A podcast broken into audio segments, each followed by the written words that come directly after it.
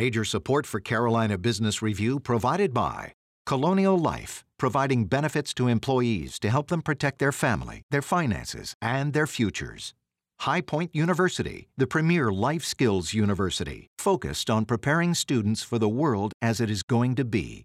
And Sonoco, a global manufacturer of consumer and industrial packaging products and provider of packaging services with more than three hundred operations in thirty-five countries.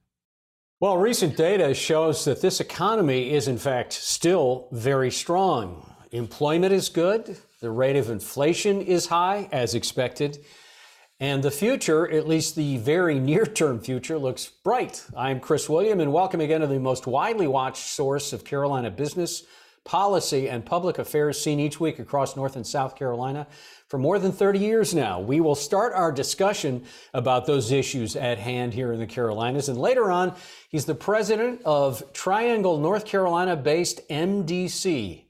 John Simpkins joins us, and we hope you will too. We start now. Gratefully acknowledging support by Martin Marietta, a leading provider of natural resource-based building materials, providing the foundation upon which our communities improve and grow. Blue Cross Blue Shield of South Carolina, an independent licensee of the Blue Cross and Blue Shield Association. Visit us at south carolina blues dot com.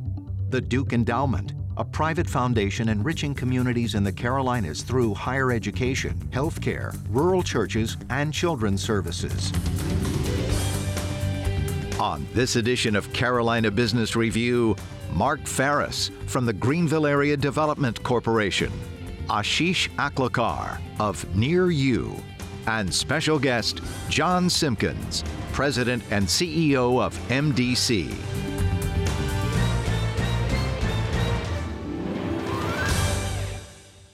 So one of the biggest numbers that came out uh, this past Friday morning was this issue around employment, numbers, inflation, et cetera, et cetera. Gentlemen, welcome both. Ashish, Mark, good to see you. Mark, I'm going to start with you. Uh, Greenville, upstate South Carolina, has had a pretty amazing uh, year-over-year growth when it comes to capital investment and growth uh, around investment, jobs, et cetera, et cetera. But it kind of stands in contrast to this idea of what we've t- talked about historically around a labor shortage, you know, this mismatch. Is it a crisis point, Mark? And is it sustainable? Because It's been, we've been talking about this for seemingly years now. Yeah, the, the, it is at a crisis point, at least in terms of labor. You know, the availability of skilled labor is the number one issue for prospects. We either win or lose projects based on our ability to convince them they'll find those folks. The growth itself is phenomenal in terms of residential, commercial, and industrial. You know, we're starting to compete for land use now. We have so many of our sites that are Uh, that are well located, have utilities, they're attractive to residential and to industrial, and we're actually beginning to compete for that land use now, which is troubling. Ashish, same question. In the home services business, in the home investment business, in, in construction, in maintenance, et cetera, it, I mean, labor, labor's got to be one of the biggest issues, is it? It has been, it continues to be, and if someone doesn't proactively address that, it will become a crisis very, very soon.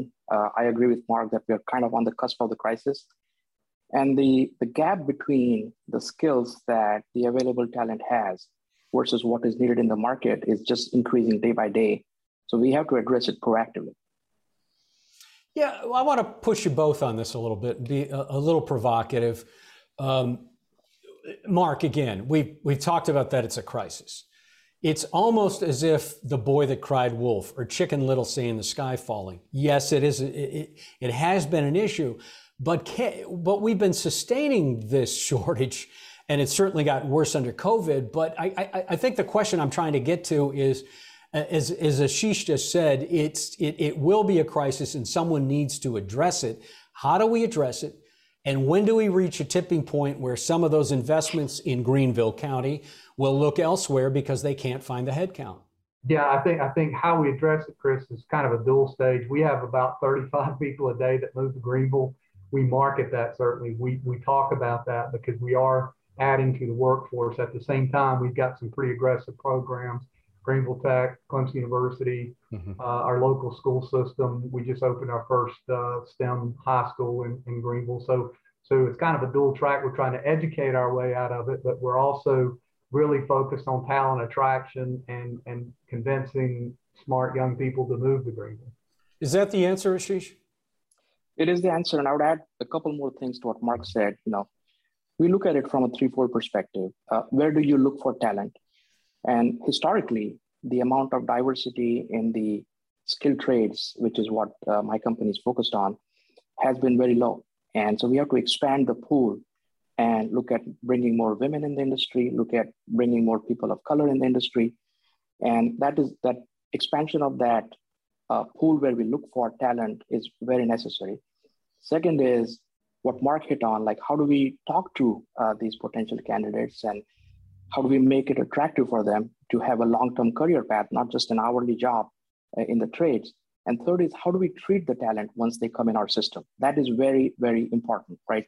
As the workforce is shifting more and more towards millennials, it becomes really important that enterprises take uh, note of that, adjust their ecosystems to be compatible with millennial workforce, bring the right type of technology, right type of training uh, in, in, the, in the businesses so that these potential employees will, will find it a long-term home. That's very, very important. Ashish, how do you how do you loosen up this idea of getting the, uh, the the the folks that have been on the sideline and what we call the labor participation rate that has dropped so dramatically? How do you get them back in? How do you entice folks to get serious about looking for a job again? Do you have a formula for that? And you know, I, w- I wish I had a formula, but we have an understanding for you know what what it takes, and and the key to that is understanding uh, what these people are solving for, right? Um, uh, Is it pay? Is it benefits? Is it work-life balance? Is it a happy workplace where they would like to come enjoy working for those companies? We have to really understand the target audience in terms of potential employees.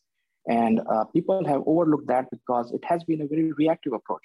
You know, whenever you lose an employee, you try to find one, and that doesn't help for the longer term. There's only as many employees you can poach. And just one stat that I think is alarming, the average age of a technician or an installer in the home services space is about fifty-five. So very soon, uh, we there is no choice but to bring fresh talent in the industry, and that needs education, that needs uh, explaining to them what the financial reward would be, but also the purpose behind the financial reward. Uh, these, these trades are much more than just an hourly job. Uh, they do a lot for the customers that we serve, and that purpose has to be made clear as we go to the market with these uh, potential candidates. Mark, you you both, in fact, you both had, had used the term education, and no surprise that education is going to lead directly into finding qualified workers. But Mark, specifically in South Carolina, Doctor Tim Hardy at the South Carolina Technical College System has been, uh, of course, on this program before, but also the technical college system as well as North Carolina's community college system have been tasked with this idea of, of, of getting that bridge of those skilled workers, Ashish, and to use your term, Mark, is there something else that needs to be done around just saying, well, it's up to the technical colleges and community colleges? Someone said on this program not long ago, if we can figure out how to get to the boards of education or the school boards and have them understand that there is a need for them to connect to the, to the uh, businesses in their neighborhoods to allow these kids coming out of school, high school, figure out where they can plug in. So is that is that a route that, that we don't tap into? Yeah, I think we're trying. Certainly, if you think about uh, getting to kids at an earlier age, talking about, for example, manufacturing careers. I speak at uh, high school sometimes, and uh, you know, first question they ask me is, "Well, how much money I make?" And and my response is, "Well, you know, certainly if you if you look at different kinds of careers, there'll be different patterns of of, mm-hmm. of salaries. But but if you think about a manufacturing career, I emphasize that and." and talk about the, the, the availability of jobs that are very well-paying jobs that are, as Ashish indicated, career-oriented, that can create an opportunity for you to succeed. Uh, Greenville Tech, for example, has a, has a baccalaureate first program in South Carolina, for example, at technical school level, has a four-year baccalaureate degree about manufacturing and about STEM programs. And the, the, the reason for that was that these folks were We're certainly graduating at two-year degree programs with skill sets that were needed by the manufacturers, but they wanted more. They wanted to integrate these people into leadership positions. And so they added another two years for that kind of training. So I think if we get to them early enough, we can talk about manufacturing uh, being a career path and being a, a, a great field to enter into. Ashish, how do you get to how do you get to those potential workers early enough? It is the same things that Mark talked about, you know, working with community colleges, working with technical schools, looking at other trades uh, that uh, mm-hmm. people are working in right now that they may, they might not, their heart might not be there. So how do you open the windows for them and say, hey, here's another option for you that you could consider versus giving up and starting to work for a restaurant or, you know, not that those jobs are bad jobs, but we need to keep people in the trades because that's where the labor shortage is the most prominent right now. And going to all the sources Mark talked about, uh, expanding uh, the, the pool of talent you can go to. You know, I talked about women, people of color. Those are very critical aspects that we should be working on yesterday. Mark, uh, we've got about thirty seconds. Let's pivot just for a second on, on an issue that's, that's you probably take a lot more than thirty seconds on, supply chain. Uh, Jim Newsom, uh, president or the C E O of the South Carolina Ports Authority, was on this program not long ago talking about that and addressing that. But where you are and what you do and the constituents that you see, how long do you see the supply chain being an issue? And what, what do you think you can do to uh, remediate it? That's funny you asked that question. We have uh, had in the last couple of weeks, three developers in Greenville talking about buildings they want to build, speculative buildings, and they're being asked to sign contracts that indicate and stipulate when their steel will be delivered. In other words, the potential uh, of, uh, buyer or, or uh, uh, group that's going to lease the building, they want to know exactly when the steel's been delivered because that's an eight month, eight month backlog now. So, and I asked the same question. I said, is there any any kind of, of relief in sight? And I got some negative answers from, from folks. And, and you know, the, the, the idea that this is going to be solved in the next year is probably not likely. I see it uh, extending at least another two years. And certainly it's about capacity. We have to build that capacity again and, and, and you know, be able to, to, to get those products out quicker. And, and, and it, it, it, it, when you interrupt the supply chain, it takes longer than a couple of months to fix it. Over fifty years ago, our guest's organization started at what was called the Manpower Development Corporation. Now, fifty plus years later, M D C is a real force when it comes to policy, thought leadership, and in general, advancing issues at the fore. We welcome now the relatively new president and chief executive officer. Please welcome John Simpkins. President Simpkins, welcome to the uh, dialogue and welcome back to the Carolinas. Thank you for having me, Chris. It's a pleasure to be with you and your guests. Thank you, sir. So, John, uh, let's start off with an easy one. M D C sits at this intersection between identifying and writing and leading around things like economic mobility, but also now diversity, equity, and inclusion. If you take those two not so insignificant issues, bring those together, where do you lead now, John? And I say now because here we are almost post-COVID. How do you manage both of these issues that are, are going to be on, on their own pretty, pretty substantial? Sure. Uh, Chris, I think we lead from where we've always led, which is uh, being an organization that, that is first and foremost an anti-poverty organization. And, and if we are an anti-poverty organization, beginning in nineteen sixty-seven with Terry Sanford's vision of both integrating the workforce in North Carolina and, and promoting this shift from an agrarian to an industrial economy, we need to look at those who are least advantaged, who are disadvantaged.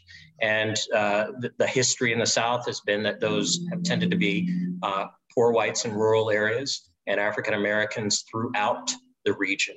Uh, so that's always been our focus. And, and as we incorporate elements of diversity, equity, and inclusion into the work that we do, uh, racial equity is certainly a piece of that, uh, a large piece of that. Gender equity is, is also a large piece of that. All of this is really uh, intended to intervene at the areas of greatest need. Uh, well, W B Du Bois said, as the South goes, so goes the nation.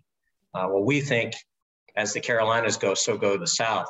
And, and if, if we are to, to really shift the, the economic picture and the forecast for the two states, North and South Carolina, then, then we really need to be involved in issues that affect communities of color uh, and, and, and women participating in the workforce. John, this is this is going to be a, a fairly general question, and it almost it, it almost minimizes uh, the issue around D E I or diversity, equity, inclusion. Mm-hmm. And the question is, it clearly has taken the fore now, not since just the tragic incident with George Floyd, but in general, it seems like it is no longer just a box to check or a division in a in a business, but it's really become much more effusive across the uh, across organizations, even small and large business. So with the wind at your back with D E I, where do you hope to take it? What do you hope to accomplish with it? A little bit more detail. Sure. Uh, one of the things we want to do is, is make the case that uh, there's a business case to be made for embracing diversity, equity, and inclusion, for embracing equity specifically. If, if we think about, let's say, for example, healthcare, mm-hmm. uh, the, the cost of healthcare disparities uh, across the country uh, reaches into the billions. two hundred thirty billion dollars uh, would be uh, infused into our economy if, if, if they weren't siphoned off by the inequities, the current disparities that exist in healthcare. One study would say that that, that would um, result in an increase of over a trillion dollars into the economy over four years. It's real money. Uh, it is it is a real economic impact on the economy. And, and drawing on the data of, of researchers like Raj Chetty, who talks about these lost Einsteins, what we know is that uh, talent is not distributed unequally throughout the population. It's distributed evenly throughout the population. Opportunity is not. So it's incumbent upon us to, to reach out and develop the talent as it exists throughout the population. It will benefit us all. It will benefit business. It will benefit society. I think this is one of those areas where we often want to think about business and, and humanities as being in, in, in separate boxes, uh, partly from my time with the Aspen Institute, but also just from uh, my worldview. I see them as, as being extremely interrelated. And, and, and a business approach that, that has a human focus, that has an equity focus, is one that's actually going to be uh, more resilient over the long term. One of the things that we always see, if you look at, at, at institutions that have become more diverse, those are the ones that survive. The ones that don't adjust, that don't react to the realities around them demographically and economically, are the ones that become stagnant and, and actually fall behind. Mark. John, I, I, you mentioned the Aspen Institute, and I know you had uh, great involvement in, in Greenville, uh, South Carolina, with uh, the Riley Institute and Liberty Fellows. We lost a great leader in Hayne Hipp last year, but talk a little bit about those programs and, and, and your involvement. Absolutely. I'd, I'd, I'd love to talk about those, Mark, because uh, those are, are two uh, organizations that are near and dear to my heart. And uh, they've, they've helped to form my own view of, of leadership and, and what I've come to, to identify as equity-centered leadership. Uh, Dick Riley is a longtime mentor of mine and, and a great political hero. Uh, David Broder called him uh, one of the most decent men in Washington. Uh, which is which is high praise indeed, having lived in Washington.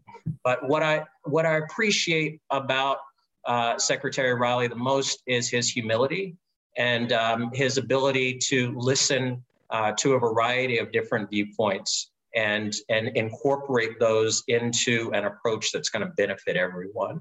And he doesn't he doesn't beat his chest about it. He just gets the job done. The Riley Institute has been an extension of that. It's actually what what. pull me back to North to South Carolina originally, to come back to my home state and, and teach at Furman. And so their work, uh, the work that they're doing as a part of the Diversity Leadership Initiative uh, continues to be really important across the state. And, and by the same token, I see the Liberty Fellowship as, as really Hayne and Anna Cate's gift to South Carolina. Uh, it's a gift because it's brought together a group of leaders who might not otherwise know each other, who developed a degree of trust. That trust uh, manifests itself in some really important moments, especially around uh, the removal of the Confederate flag from, from the grounds of the State House in South Carolina, uh, and in other ways, large and small, where we can actually reach out to each other across political divides, across geographical divides, all of those things that, that compartmentalize South Carolina, uh, the, the Liberty Fellowship has done a great job of, of knitting some interstitial fabric between those different parts of the state in ways that I, I think will continue to, to yield great benefits for us. Ashish. John, thank you for the very interesting dialogue here, and thank you for spending time with us. Of course. Uh, one, of, one of the things I believe in uh, as I look at our venture Near You is uh, private sector has to ask the what can I do for the country, what can I do for the economy question more often.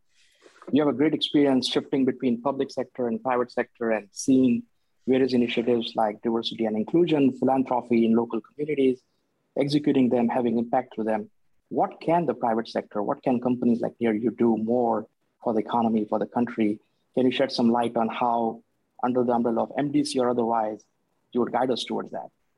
Absolutely, Ashish, and thank you for that question. Uh, one of the ways in which uh, we look to engage with, with, with businesses, with employers, is as, as part of that talent development pipeline in, in equipping individuals with an opportunity to move into roles that, that will improve their standard of living, that will, that will allow them to accumulate generational wealth over time, uh, and working with employers to understand what those needs are specifically, and then stepping back from that through a, a, a training framework and network that allows us to, to move people through uh, those opportunities to get to Uh, wage-sustaining jobs, and and employers are are great partners in that role. It's it's something that obviously fulfills the needs of the employer, but it also fulfills the need of the person. We know that there's dignity in work, and there's certainly dignity in work that allows you to to provide for your family, to to provide for some measure of security for your family. I see these things as as intricately linked, Ashish.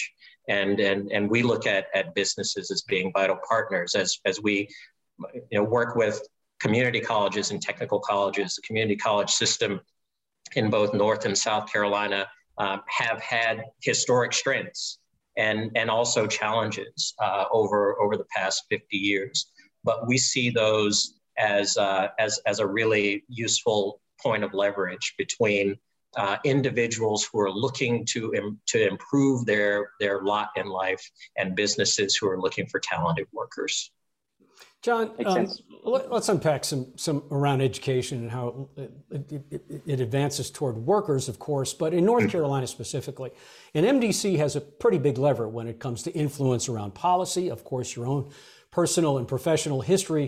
Uh, this is not new to you. In North Carolina, there is an issue going on around Leandro, and you, I know you know this, and not whether you think Leandro is appropriate or not, but when, when, when you watch what th this idea that the courts are compelling North Carolina and have now uh, put some pressure on to say North Carolina must comply to the decision to give all children equal, and this is my term, equal and fair access to education. When you watch this unfold, which could end up a constitutional crisis to some degree, what are your thoughts? What do you think will happen? What do you, where do you hope this will go? Uh, that's a great question, Chris. And, and, and some of my thoughts are informed by my own personal experience. Um, I'm, I'm a product of public schools in South Carolina.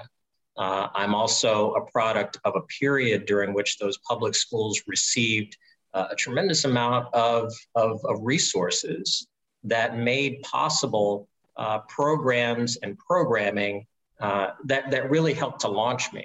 You know, I, w I went to the Governor's School Summer Program at the College of Charleston in South Carolina. That was paid for with public dollars. It was essentially a quarter of a million dollar investment on an annual basis. That one experience opened up my eyes to what was possible for me to move through the rest of the world. Same is true for the other two hundred, three hundred students who are with me participating in that program. They've gone on to do amazing things, and they still attribute it to that investment in themselves. Uh, this is an opportunity for us to be clear about investing in uh, the young people uh, of our state, and, and our state now being North Carolina, since I'm a property owner here in North Carolina, but, but certainly thinking about how that related to my experience in, in South Carolina. But for that, I wouldn't be where I am today. And And there are, there are thousands, if, if not tens or hundreds of thousands of kids over generations who we will be able to, to look back and say, but for this, we will lose them. Those lost Einsteins are, are, are imminent if, if we can't come to some understanding of how to adequately fund public education, not to, not to depend on philanthropy or nonprofits to fill the gap, but to invest in Uh, not just training workers, but training people who are critical thinkers, who are able to be productive citizens of their state and of their country. Yeah, we've got thirty seconds left. Why do you think, why do you think a debate around education, whether it's Leandro or whether it's something going on in South Carolina, why is it so acute? If we all believe the same thing, why is it so hard for us to get there? We literally have thirty seconds. Uh, partly because we don't understand what the commons is anymore, that, that this is a common investment. It's not my kid. It's not your kid. Mm-hmm. It's, it's our kids. Yeah. Okay. John, that's uh, that's the last word, and it's a good place to end on. Uh, again, welcome to N B C. I know it's been over a year, and you're actually in your second year of leadership. Thank you. I think everyone is thrilled for you, but we're glad to have you back in the South here. Great to be here. Thank you, Chris. Okay. Thanks, John. Ashish, nice to see you. Please come back. Mark, always nice to see you. Uh, have a good weekend, gentlemen. Thank you for watching our program. Until next week, I'm Chris William. We hope your, your business and your weekend are good. Good night. Major funding for Carolina Business Review provided by High Point University, Martin Marietta, Colonial Life, the Duke Endowment, Sonoco, Blue Cross Blue Shield of South Carolina, and by viewers like you. Thank you.